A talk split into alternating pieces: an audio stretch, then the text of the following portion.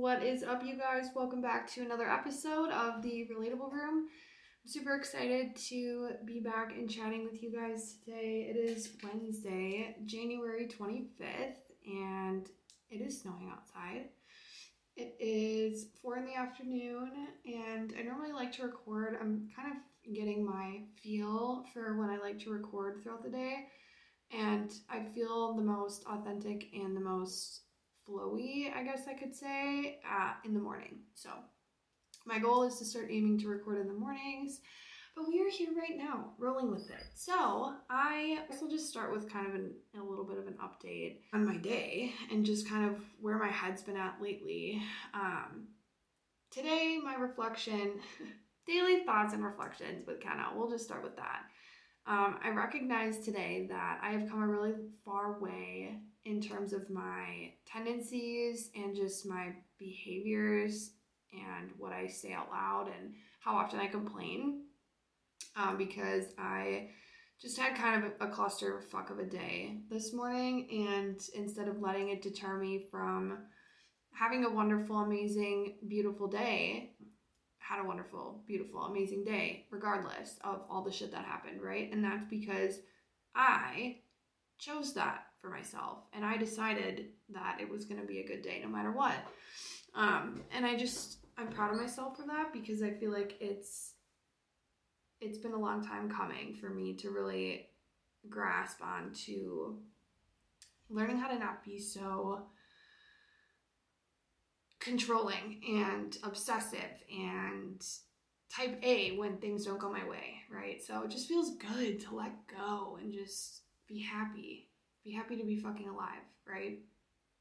So, that brings me to what I'm going to discuss today, which is how to higher your standards in relationships and life. You could really apply this to anything, but I think more specifically, this is going to apply to relationships. So, I want to talk about this because I feel called to share more about relationships and just relationship advice because I have been through my fair share of shitty relationships, right? And I talk to my clients constantly about their their own relationships and, you know, pointing out red flags that they maybe they're not able to see or you know, just I see how much leaving shitty relationships improves my clients' lives as well.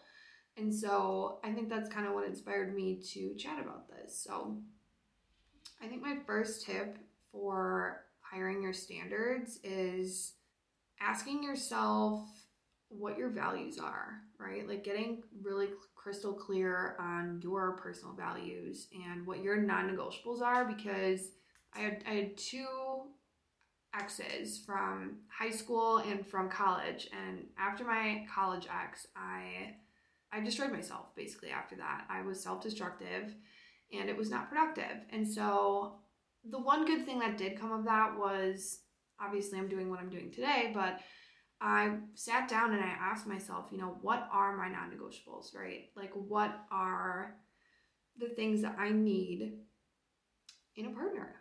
And what do I value? Like, I value honesty, I value communication, I value respect, I value um, independence, I value, um, you know, the list could go on, but it's like you have to figure out what what your values are, and you have to find your match based on that, right? And you also have to know what your boundaries are, because if you don't know how to set boundaries, and if you don't know how to clearly communicate those boundaries, they will get walked all over when you're in a new relationship or when you're in a relationship in general. Like if you don't have boundaries, then you will get walked on. So that is important to know. So definitely write those out. And if you are in a relationship right now, I say make a pros and cons list. If you're at all indecisive on, you know, oh, I just don't know if this partner is for me. I don't know if I want to spend the rest of my life with this person. If you're, you know, indecisive, make a fucking pros and cons list because I don't know. For me personally, like if it's not a fuck yes, it's a no. Like it's not happening. So I think a lot of us just need to get really crystal clear on like what we want and not settle for less. It's really that simple, you guys. Like That simple. Also, if you are, this is also going to depend on like how old you are, right? So I'm 26, and I feel like I'm at the age now where I'm not wasting any time. Like I'm trying to like have a rock on my finger. I'm trying to start a family. I'm trying to settle down. So it depends on how old you are and what you truly are looking for. But if you are looking for a long term partner, these things matter. Like these things are going to be important. And you also need to find a man. If we're talking, you know, if I'm just talking to women here, we need to find men that have sexual discipline and who are not going to just, you know, get googly eyed after 20 years of being married to you. You know, you have to think about that kind of stuff because you don't want to end up like the rest of the 50% of populations, the, the population who is divorced, right? Like, I don't want that for myself. So I'm going to try to pick and choose very wisely my partner because there are 7 billion people on this earth. And I'll be damned if I settle for somebody who I don't, who I am not absolutely in love with, infatuated with, and want to spend the rest of my life with. And I don't think any woman should settle for less than feeling like she is 1000% uh, you know made to feel a queen by her man right? Like that is what we all deserve to feel.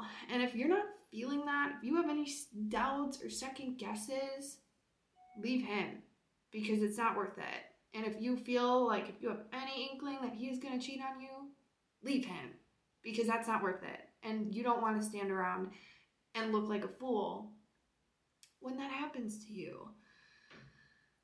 So, I think another important piece to this is just sitting there and really envisioning what you want this person to, to act like, to behave like. And you can't control people, right? So, the bottom line is you have to find someone who is inherently good within, right? And actually wants to be a good person and they they you they want to treat others well, right? So look for red flags in people and really envision who you want to be with because if you don't do that, you're going to end up with someone that is probably not exactly what you're trying to manifest or what you even value, you know, not aligning with your values or not showing up for you the way you want, right? That's why you have to get clear on this stuff. Otherwise, you will get disappointed. You can't just get so specific to the point where we're ruling all these people out that might be contenders, but we definitely have to have boundaries and we definitely have to have standards, right? Because that's what this episode is about is having higher standards. So I think what it comes down to is what what you prioritize for yourself, what you value for yourself, and what standards you set for yourself. And in turn, you will attract a partner that has those, prioritizes those same things, prioritizes the same values, prioritizes showing up for themselves how you do, and you know, the whole nine yards. I know a lot of us tend to get into relationships and stay in them and stay complacent because we're worried about being lonely, right? Or we're worried about starting over, or we're worried about, you know, having to find somebody else. And it's like, that is a low ass standard right there because if you don't have a higher standard than that you'll you'll just be settling your whole life right it might be hard to be alone but in the long run it is 10,000 times harder to be with somebody who doesn't ultimately make you the happiest person on the fucking planet, right? Because life is too goddamn short for that. So, I hope that this message finds you well today and hope you guys took something from it. I know it was kind of short, but it's just what I felt called to talk about. So, here we are. And I hope you guys have a great rest of your month. And I will be back in February to chat about new monthly goals and intentions.